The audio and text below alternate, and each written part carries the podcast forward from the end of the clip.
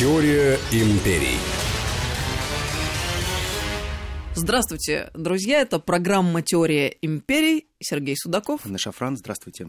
Мы проводим параллели между Древним Римом и Соединенными Штатами Америки. И сегодня у нас продолжение разговора о матронах Древнего Рима и об известных женщинах Америки. Да, совершенно верно. А, я полагаю, нам было бы интересно поговорить а, о Аврелии. Аврелия – это мама Цезаря. На самом деле мы очень много и мало знаем о ней, потому что все сведения, которые мы знаем об Аврелии, надо собирать по крупицам очень разных авторов. Но мы знаем прежде всего одно, что она была одной из самых влиятельных дам Рима. Дело в том, что она, наверное, первая настоящая патрицианка из очень богатого рода, которая смогла выйти замуж по любви. Это было чудо для Рима. А, она была фантастически красива. И оценка красоты в Риме была, ну, наверное, не такая, может быть, как у нас. Самое главное, на что нужно было смотреть, это запястье. Дело в том, что самый э, хороший показатель женщины – это очень-очень тонкое запястье и длинные пальцы рук. И это считалось, что это очень круто, это прямо, прямо такой вот образец настоящей аристократической дамы. Потом обязательно должен быть острый подбородок, и а, всегда голову надо было носить так, словно вы всегда смотрите в небо. Как только вы опускали голову, это означало, что вы уже не из патрицианского рода, потому что вы всегда должны были смотреть поверх головы. И девочек с очень раннего возраста учили не смотреть в глаза, а всегда смотреть чуть выше линии волос. Всегда показывать, что у вас есть та честь, то ваша дигнитас, которая вам позволяет себя нести так, как вы себя несете. Вот Аврелия была образцом такой настоящей патрицианки, которая прекрасно знала все правила игры, знала манеры, и огромнейшее количество богатых сынов Рима сватались к ней. Но ее воспитывал дядя, а ее родственник Публий Руф, и она очень много раз обращалась к нему с одной простой просьбой. Я понимаю, что э, деньги это очень здорово и замечательно, но я бы хотела, чтобы ты мне пообещал, э, чтобы я могла выйти замуж по любви. И замуж она выходит за а, Гая Юлия Цезаря, это отец того самого известного Гая Юлия Цезаря, который был беден просто до неприличия. То есть, по большому счету, за абсолютно нищего человека. Приданное, которое он получает, он получает а, а, от своего дяди, который собирает деньги, дает ей деньги. И есть два варианта. Купить а, хороший дом на Палантине, а, вступить в такую местную рублевку, но она действует абсолютно иначе. Она уезжает в Субуру. Это самые грязные, самые страшные окраины Рима, где бандитизм стоит такой, что мама не горюй. И она покупает там за эти деньги, вместо того, чтобы купить один дом, покупает себе целый квартал. Это огромный многоэтажный, многоквартирный дом, в который входило порядка 160 квартир. И она заявляет своему мужу очень просто. Понимаешь, говорит, если мы купим, купим эту пенисуилу, то мы сможем зарабатывать деньги. Какие-то 10 лет мы помучаемся, а потом у нас будут деньги для того, чтобы можно было купить день, э, хороший дом на Палантине, и при этом у нас останется хороший Магарыч. Муж был крайне против, но так как он выбрал для себя карьеру военнослужащего, он практически не находился дома, и всеми делами, житейскими бытовыми, занималась исключительно жена. Когда она, патрицианка, приезжает в такую глушь, все решили, что никогда ничего у нее не получится. Потому что не верили в то, что патрицианка может управляться с недвижимостью, может собирать деньги, может вести бухгалтерский учет, но тем не менее... Она оказалась бизнес-вумен. А у нее все очень хорошо произошло. Первая стычка, которая у нее происходит, это э, с Луцием Декумием. Луций Декуми э, – это такой вот э, лидер местных ОПГ в того времени абсолютно ракетир, который крышует несколько перекрестков, который занимается наемными убийствами. Она абсолютно не боясь, этот э, момент описывает Плутарх, она приходит в кабак, где заседали все эти бандиты, и поверх голов смотрит на всех и спрашивает, кто здесь старший, с кем мне говорить. Все смеются на эту даму, потому что такого никто не ожидал, что в этот вертеп может прийти дама, а так еще так э, жестко себя вести. Ну, выходит с улыбкой Луция Декоми, ну, он говорит, ну, я старше. Он говорит, первое, ты больше никогда не будешь бандитствовать в моем районе, ты уйдешь дальше. Второе, а, ты очистишь фасады всех домов и сделаешь их зелеными. Третье. Ты заплатишь деньги за проведение канализации, я найму тебе работников, у нас будет настоящая канализация. И четвертое. Я чуть-чуть доплачу за то, чтобы у нас появился водопровод. Ах да, пятое. Мне очень нужен сад, поэтому я не буду за это платить, но я хочу, чтобы ты восстановил тот сад, который был под моими окнами. Все смеются, всем весело. Она говорит, а во что смешного? Он говорит, ну, это, конечно, очень здорово, а ты уверена, что ты отсюда, в принципе, можешь уйти? Она говорит, да, уверена. Говорит, а ты кто? Говорит, я новый владелец вот всего этого квартала, потому что я заплатила огромнейшие деньги, я это купила. Ну, говорит, ну, значит, ты будешь платить мне. Она говорит, нет, я не буду платить. Потому что первое, я являюсь родственницей нынешнего консула Гая Мария. Второй мой а, родственник Луций Корнелий Сула. Мой дядя Публий Рутилий Руф. Мой муж Гай Юлий Цезарь. И если вы хотите, ну, тут опять же идет смех, говорит, да-да-да, точно верим. И тогда э, Луций выходит и говорит, я даю тебе честное слово, что если когда-нибудь в нашей помойке мы увидим Гая Мария, мы выполним на 100% все, что ты сказала. И даже больше. Мы вычистим весь твой дом и побелим тебе фасад. Она говорит, мы договорились? Он говорит, конечно, слово джентльмена. Через две недели у нее был день рождения, и, конечно же, она попросила, чтобы ее э, а, э, а, родственница приехала к ней в гости, и, конечно же, она пригласила Гая Мария, чтобы тот посмотрел, как они живут. Огромная толпа охранников, 12 ликторов, идущие впереди, разбрасывая весь нищеброд, э, приходит Гай Марий, и где-то из-за угла выглядывает Луци де Коми и говорит, слово есть слово, держу. И вот тогда э, началась у них определенная дружба и связка. Все эти бандиты оставили в покое ее э, часть дома. Они действительно побелили ей фасад, посадили э, роскошнейший сад, сделали все, что они обещали. Она родила сына, Гая Юлия Цезаря, того самого Гая Юлия Цезаря которому абсолютно не было дела до его отца. Отец все время был в походах, и практически его воспитывал с молодых ногтей как раз вот этот бандит, преступник и лидер ОПГ, как раз Луций Декуми. У них были только дружеские связи с Аврелией. Очень много рассказывают, потому что к ней в гости все время приходил Луций Корнелий Сула. А все сплетничали про то, что у них был роман с Луцием Корнелием Сулом. При этом знали, что Сула гомосексуалист. А, но при этом говорили, что э, Сула не только гомосексуалист, но он и любовник Аврелии. С Луцием Декумием у них э, была интрижка, ну, про которую говорили абсолютно все, потому что Луций Декуми был образец физически сильного мужчины. То есть такой вот абсолютный атлет, которого можно было изобразить на, в скульптуре либо на картинках. Абсолютно картиночный герой, который не боялся никого и с таким дерзким характером, в которого просто нельзя было не влюбиться. Хулиган, Такой хулиган. А, при этом ни один человек не мог бросить ей обвинение, сказать, Аврелия, ты спишь не с теми людьми. Ни один человек никогда. Потому что все понимали, что за этим последуют такие жесткие санкции, что лучше этого не делать. При этом Раз в неделю по четвергам она выезжала в Рим, она собирала огромный салон. Для этого она снимала заведение, снимала несколько залов, куда приглашала самых известных матрон, чтобы посплетничать. И каждый раз она говорила, давала всем советы, как правильно обращаться с их мужьями, а что им надо советовать, как делать, куда деньги вкладывать и как продвигать своих. Основная ее цель это было создание салонов по управлению мужьями.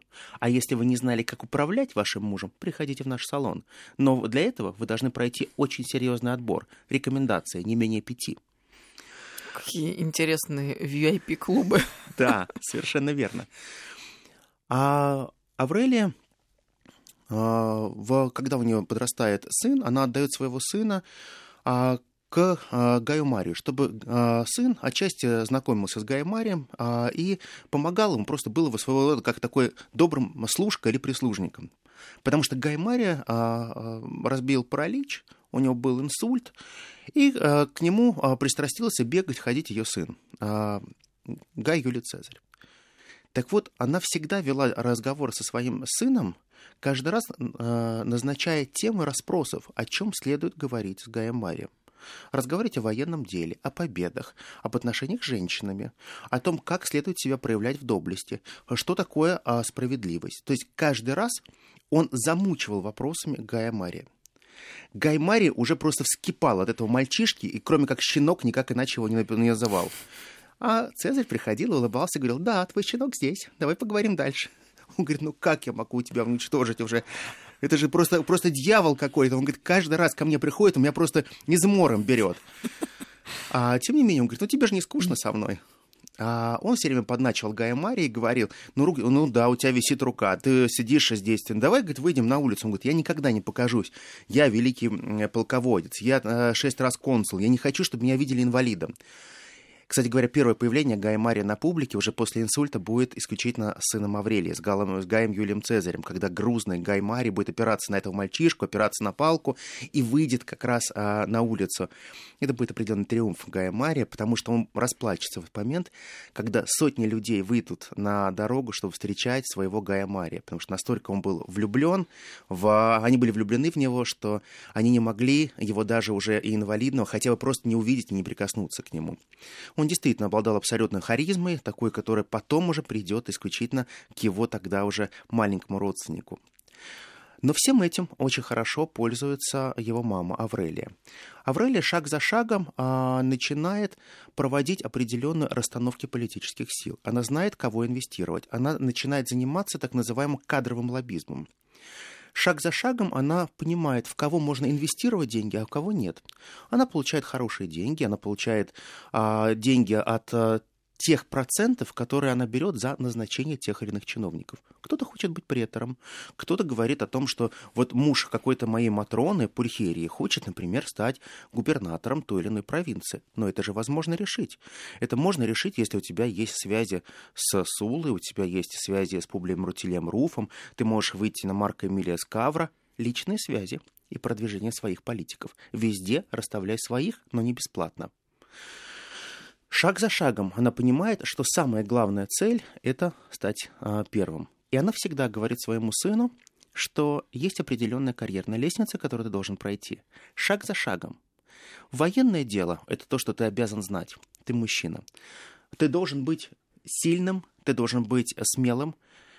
Но когда ему достигает возраста 13 лет, происходит очередное помешательство Гая Мария – катастрофический конфликт Гая Мария с Сулой, мы об этом тоже отдельно поговорим, и Гай Мария решается пойти на Рим в то время, когда Сула занимался своим военным походом, потому что а, Гаймари решил просто уничтожить всю ту систему власти, которую выстраивал Сула. Я бы напомню, что когда-то давным-давно Гаю Марию было предсказано, а, что а, его родственник, которого зовут также Гай, он станет самым великим человеком в Риме и затмит славу Гая Мария. И вот тогда уже до него дошло, что этим великим человеком станет а, как раз именно Гай Юлий Цезарь.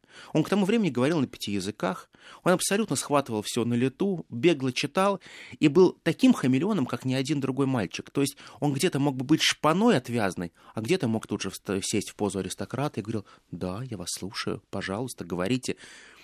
Он говорит, ты лицемер? И тогда он подумал, что можно с ним сделать. Он назначает его насильно фламеном Юпитера.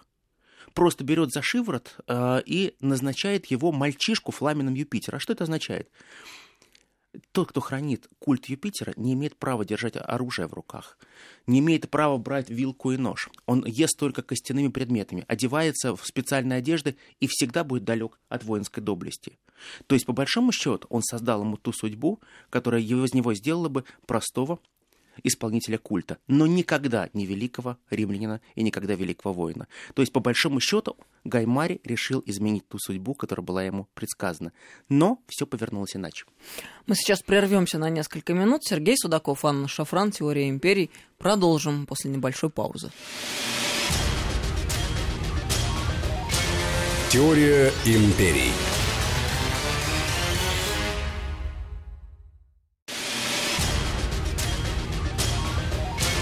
Теория империй. Это теория империи. Сергей Судаков, Анна Шафран. Продолжаем разговор. Да, а, небольшая зарисовка. А, действительно, шаг за шагом происходит становление Гая Юлия Цезаря, и в какой-то момент он приходит к своей маме и говорит, мам, я не знаю, что делать. Я не хочу, я не хочу быть фламеном Юпитера. Я не хочу носить эти костяные шлемы, я не хочу носить эти плащи, эти сумасшедшие одежды, которые по 7 метров мне нужно закутываться в них. Я просто выгляжу как чудовище. Я хочу общаться с женщинами, я хочу как Она говорит, стоп, стоп, стоп, стоп, стоп, стоп. Ты не общаешься с женщинами? Я знаю все, что происходит в моем доме. Он как-то покраснел, говорит, ну, в общем, ну да, есть такое. Он говорит, и ты не имеешь права ездить верхом? Он говорит, да. Он говорит, а э, не ты как сумасшедший каждое утро проносишься, как ветер на... Он говорит, ну да, я... А кто каждое утро по 6 часов или по 4 часа рубится на ножах с Луцием Декумием? Он говорит, я. Ну тебе же ножи запрещено держать в руках. Мам, да ты это знала, никому не рассказывай, никому, никогда. И тогда Аврелия говорит, ты знаешь, я знаю все, что происходит в Риме. И я тем более знаю, что происходит в моем доме. Я все знаю. Я собираю сплетницы ото всех. У меня такое количество осведомителей, даже представить не может сколько. Я даже могу сказать тебе, во сколько и когда последний раз ты переспал с нашей прислугой. Он был в шоке. Говорит, мама, никому никогда не говори про прислугу. Никогда. Я вот Патриция. это женщина, вот это спецслужбы. Да. Тогда у него присылается гонор, он идет к Луцию Корнелия Сулы, снимает свои одежды и говорит, «А, я получил доступ до вас, я больше никогда не хочу быть а, фламенным Юпитером. Я презираю все, что я должен исполнять, и я хочу быть настоящим воином, я хочу быть политиком, и все бросает под ноги Сулы. Сула улыбнулся, говорит, ну это твой выбор. Но он лично оскорбил Сулу. Он очень был э, жесток при разговоре с Сулой. Сула это, это кличка, это прозвище. Дело в том, что а, так же, как и вот в Америке, у нас всегда есть, например, там промежуточное имя. У нас это отчество. В Америке промежуточное имя это а, то имя, это называемое ваше крестильное имя. То есть, например, там а, Джозеф Патрик Кеннеди. Патрик — это крестильное Ой, имя. как интересно, я не знала этого. А если мы говорим, там, не знаю, там, а, про Буши, то всегда промежуточное имя — это крестильное И имя. оно всегда отличается от Джон имени, которое Фиджеральд было дано. Кеннеди. Значит, а, он себе взял э, крестильное имя Фиджеральд. Почему? Потому что всегда считается, что твое крестильное имя должно в корне отличаться от твоего настоящего имя, потому что это то имя, по которому Господь тебя опознает. Точно так же у всех патрициев имя состояло из трех частей. А девочка, например, всегда, если она была первенца, если там, например, это было в семье Сервилиев, то, например, ее называли исключительно там а, прима, а, секунда, терция. Например, это была Юлия, и это как прима. Отсюда даже происходит слово классическая примавера. Мы прекрасно это помним, весна. Каждый раз промежуточное имя в Риме это было прозвище. Но по прозвищу могли называть только очень близкие друзья. Так вот, например, Сула, а, как мы знаем, это а, переводилось как один из похотливых развратников, такой вот нетерпимый. А если мы говорим, например, о Публии Рутилия Руфе, вот Руф — это прозвище рыжий. Гней, Помпей, Страбон. Страбон — это косоглазый. Но назвать человека, вельможу, просто косоглазым, или «Эй, привет, Страбон», было невозможно. Но круг своих это могли сделать. Так вот, дальше Цезарь действительно бросает этот вызов, и Аврелия шаг за шагом пытается отмолить и отшептать своего сына. Она использует сумасшедшие связи, отдает практически все свое состояние для того, чтобы выкупить сына из большой-большой беды. Потому что а, огромное количество сыщиков было направлено на то, чтобы просто убить а, Цезаря и привести его голову Суле. Но ей удалось. Она смогла договориться с Сулой.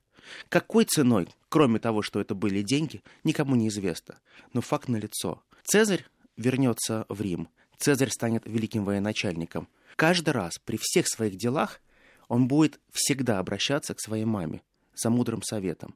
И сколько раз он будет говорить, что моя мама спасла меня не одну тысячу раз. Она выбирала ему, включая жен, и включая даже любовниц она выбирала ему, говоря ему, с кем стоит спать, а с кем не стоит. И каждый раз они делали это цинично для того, чтобы шаг за шагом продвигаться к большой карьере, чтобы стать первым человеком в Риме. И благодаря именно Аврелии мы знаем такого Цезаря, который стал и в нашем памяти. А если аналогичного масштаба женщины в Америке? Я бы, на самом деле, может быть, выбрал В истории две семьи. Мне можем много взять действительно женщин, но я бы сосредоточился бы на двух, а, если мы успеем. А, это а, Роза Фиджеральд. Это жена а, отца Джона Фиджеральда Кеннеди. А, очень из хорошего рода. Бостонский род Фиджеральдов. А, дедушка дважды конгрессмен, прадедушка сенатор, а папа мэр Бостона. А, очень респектабельная семья, все здорово, все замечательно. Но одна проблема. Роза всегда чувствовала себя второй. Ее старшая сестра всегда была фантастической красавицей, за которой гонялись все. И даже когда отец э, повез их в Вашингтон, где они были на приеме у президента, президент тогда, Кулинш, он подошел к их семье, погладил по головке ее сестру, ее, ее сестре сказал, какая же ты красивая, ты самая красивая девочка на свете. «М, Ну, ты тоже умная, ты неплохая. Сказал он тогда Розе. кошмар. Роза разрыдалась тогда, потому что она понимала, что что-то совсем идет не так. И раз за разом а, она понимала, что каким-то образом ей надо тоже устраивать свою судьбу. А, К сестре сваталось огромное количество джентльменов, к ней не сватался абсолютно никто, и она очень сильно комплексовала по этому поводу. Тогда же, а, я бы так назвал, ирландская группировка, которая сосредоточилась в Бостоне, а, одной из таких лидеров тогдашней ирландской группировки становится молодой Кеннеди. А, Они очень сильно переписывали свою историю, они всегда говорили, что они супер благородные, что они супер родовитые. Да не было такого. А, Кеннеди перебираются сюда из Ирландии, абсолютная нищета, которая и грабили, и бандитствовали, содержали несколько публичных домов, и потом а, у них а, были свои бары. Ему нужно было сделать как-то свою карьеру. И он прекрасно понимает, что карьеру можно было сделать только через определенные а, связи. И для того, чтобы э, реализовать свои связи, ему нужно было два костюма, две пары ботинок, шесть галстуков. И все это ему покупают его а, коллеги-ирландцы только для того, чтобы он мог начать ухаживание за 19-летней Роуз Фиджеральд, все-таки дочкой мэра. Потому что они полагали, что это тот трамплин, который позволит всему их а, большому ирландскому клану продвинуться вперед. Шаг за шагом он действительно пытается охмурить а, Фиджеральд, при этом ухаживает за другой женщиной из очень хорошего банкирского клана Prudential, гоняется за той, и за другой. Но так получается, что все-таки забеременеет как раз у него а, Роза. И, в общем-то, судьба его будет решена, что он войдет в этот большой дом. Роза родит ему мальчика, также которого назовут Джозеф. А, Свадьба будет крайне скромная, и практически после свадьбы а, Джозеф уедет в Нью-Йорк. Ему не очень будут интересны дела, которые будут происходить в его семье, но вот как раз Розе нужно будет каким-то образом, шаг за шагом, выстраивать дальнейшую судьбу. Она прекрасно понимает, что она вышла замуж за абсолютное чудовище. Человек, не имеющий принципов, не имеющих чести, человек абсолютно готовый на все. Торговля оружием, торговля незаконным алкоголем, а, постоянные связи с гангстерами. А, Каждый раз а, все разговоры вокруг того, кого можно куда расставить и сделать. Но тогда она начинает шаг за шагом переходить, наверное, погружаться очень сильно в большую политику Америки. Она начинает э, шаг за шагом э, подвигать своего мужа к тому, что нужно постепенно ему уходить от его бизнес-составляющего, переходить в политику. Но одна проблема. С таким бэкграундом, как у Джозефа Кеннеди, он никогда не сможет стать политиком. Значит, надо сделать ставку на своих детей. Забегая дальше, я скажу, что а, Роза родит ему девятерых детей. Как сильно. А это какие годы? Ну, э, в 915-м родился первый ребенок, а в 17 году родился уже а, Джон Фиджеральд Кеннеди. И Джон Фиджеральд Кеннеди напишет в своей книге «Уроки мужества» Я не знал, что такое деньги, потому что когда я родился, я родился в семье, где было порядка 60 миллионов долларов. На те времена это были очень большие Ну, это деньги. космос какой-то. Да, поэтому, говорит, что такое деньги, я не знал никогда. Я просто знал, что у нас деньги есть всегда. Отец был настолько жесток, что он а, устроил очень жесткую дисциплину в семье. Но эту дисциплину всегда сворачивала мама, которая была очень ласкова, очень нежна к своим детям, но она каждый раз направляла своих сыновей. Она считала, что доблесть и честь это прежде всего. Она считала, что основа всего это хорошее образование. А, поэтому она полагала, что лучшее образование, которое можно получить, это, конечно же, Гарвард. Но Через ее связи м, детей могут взять Гарвард, а через э, связи ее мультимиллионера мужа никто не хотел даже брать его миллионы, потому что все понимали, что Джозеф Кеннеди это тот человек, который устроил в том числе и привел к власти господина Гувера. Потому что все знают, насколько Гувер уничтожил экономику. Все помнят те предательства Гувера, и все говорят только о том, что Кеннеди не рукопожаты. Тем не менее, она а, выстраивает а, определенную логику, она договаривается с Гарвардским университетом, и ее дети а, получают блестящее образование. Я хотел рассказать еще о небольшом таком аспекте, все-таки э, характер э, вот того же Джозефа Кеннеди, насколько вот человек был беспринципный. А его дочь Розмари, э, соответственно, она э, сестра Джона Кеннеди, будущего президента, она родилась с небольшим отставанием. Но это именно небольшое отставание в умственном развитии. К 19 годам она стала слишком взбаумышной а, дамой, где-то смеялась не, не к месту, где-то могла пошутить, где-то была чуть-чуть грубовата. Но тогда появляется несколько количество психиатров, которые говорят, мы можем скорректировать ее поведение. И Джозефу это было очень нужно, потому что к тому времени Роза стала крупнейшим координатором работы СМИ со своей семьей. Она полагала только через средства массовой информации, через покупку журналистов, через покупку а, определенных статей, полос и так далее, можно постоянно менять имидж своей семьи. Журналисты в доме были практически каждый день. Огромное количество интервью по любым темам, начиная от светских, культурных тем, кончая политическим. На содержании у Розы Кеннеди находилось порядка 70 журналистов, которые получали регулярное жалование от нее потому что она следила за тем, что где написано. А кроме этого, были специальные люди, которые вычитывали всю прессу и смотрели, что плохого пишут про клан Кеннеди.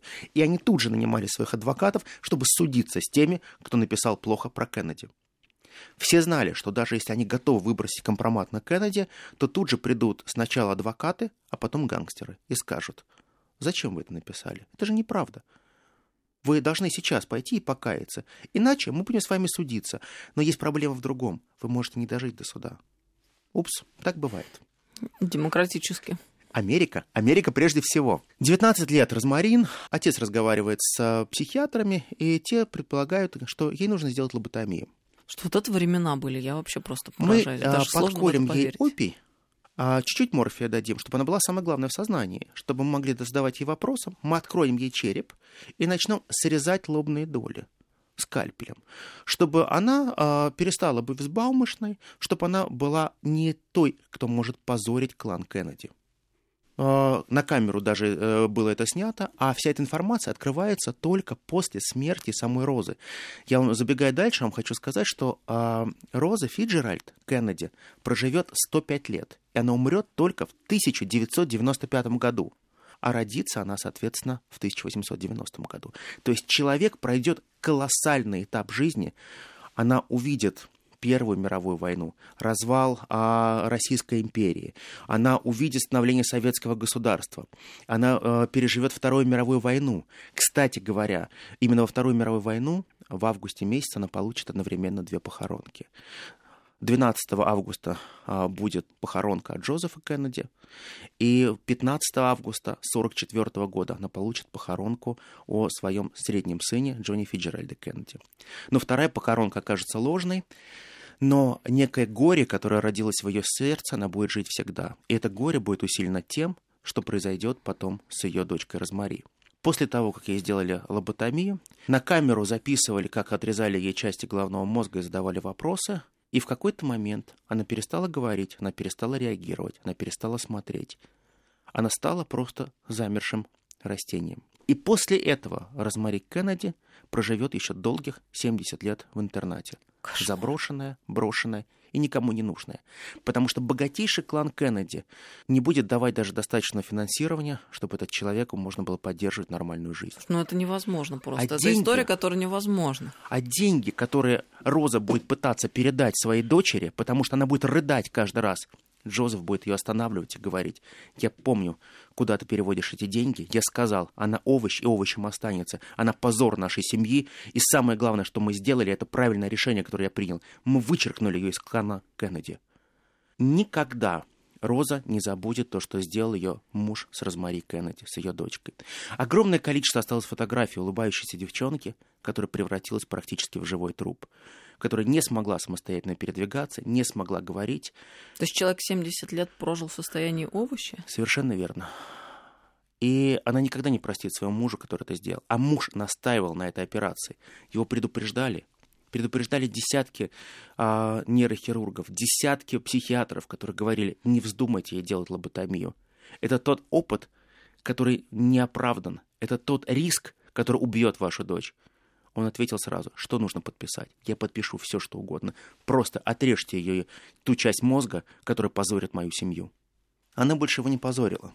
При всех заявлениях прессы, когда спрашивали, а что с вашей дочерью Розмари, он всегда отвечал, она в Африке, она занимается благотворительной деятельностью, она спасает маленьких детей, она занимается благотворительностью, она где-то всегда далеко. Где-то всегда далеко она будет очень близко. Но никто ее не будет навещать, потому что это будет запретная тема. Ведь любой, кто может пойти ее навещать, может быть случайно сфотографирован. И человек будет просто брошен навсегда. Роза же Кеннеди сосредоточена будет на другом, на том, чтобы шаг за шагом выстраивать большую политику. И всегда в душе будет глубоко-глубоко ненавидеть и проклинать своего мужа Джозефа. Даже тогда, когда он купит себе пост посла именно купит пост посла в Британии от Соединенных Штатов Америки, она также будет его ненавидеть. Но для нее отрадой станет ее сын Джон Фиджеральд Кеннеди и младший сын Роберт Кеннеди. Она сделает на них ставку. И когда будут выборы президента Кеннеди, именно она будет возглавлять предвыборный штаб, она будет набирать политтехнологов, она будет проводить все действия, потому чтобы ее сын стал первым в Америке. И ее железный характер и железная воля к жизни позволит шаг за шагом ее семье стать той семьей, которая стала сейчас семьей в Америке. Большим, большим, именно не экономическим, не преступным, а политическим кланом. Но боль в сердце останется навсегда. Наш Сергей очень сложно как-то перестроиться в нормальное русло, потому что это чудовищная история, которую ты рассказал, но нормального же человека не может э, оставить в состоянии равновесия. А на самом деле, вот просто тоже, как а, характеризует Джозефа Кеннеди, 12 числа он получает похоронку о том, что у него погибает сын. Как он реагирует на это? Он реагирует очень просто. Роза, ты не должна переживать, он военный. Он выбрал себе карьеру военного летчика. Да, летчики погибают. Все. Это отец говорит о смерти своего первенца. Это нормально. Но я считаю, что это ненормально, это какое-то чудовищное просто отношение. Потому что нас привыкли учить о том, что американцы построены на некой такой духе справедливости. Нам говорят о том, что... Что это верующая нация. Да, что, что абсолютно верующая. К тому же Кеннеди, они становятся первым президентом католиком. Католики, которые, в принципе, ненавидели их все в Америке, потому что они несли на себя так называемую исключительно печать папскую. А всегда Америка строилась на том, что они ушли от папы, что власть папы не действует над американцами. И я всегда задумывался, если ты верующий человек, ты ходишь в церковь, но как ты можешь так ненавидеть своих детей? Как ты можешь поступать так, что твои принципы, они действуют совершенно иначе? Почему так происходит. И я полагаю, что, конечно же, история все расставляет на свои места, но есть те моменты, которых мы просто должны знать.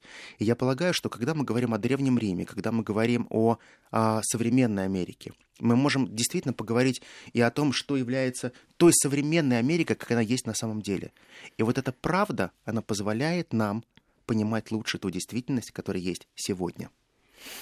Ну, короче говоря, путь к вершинам власти, он как был, так и остается э, не всегда э, светлым, прекрасным, чистым и таким, как его принято изображать, а лежит через довольно простые материальные вещи. Да, это та иллюзия, которую э, многие хотят видеть, но сторона у славы всегда Деньги, разная. подлог, коррупция, связи.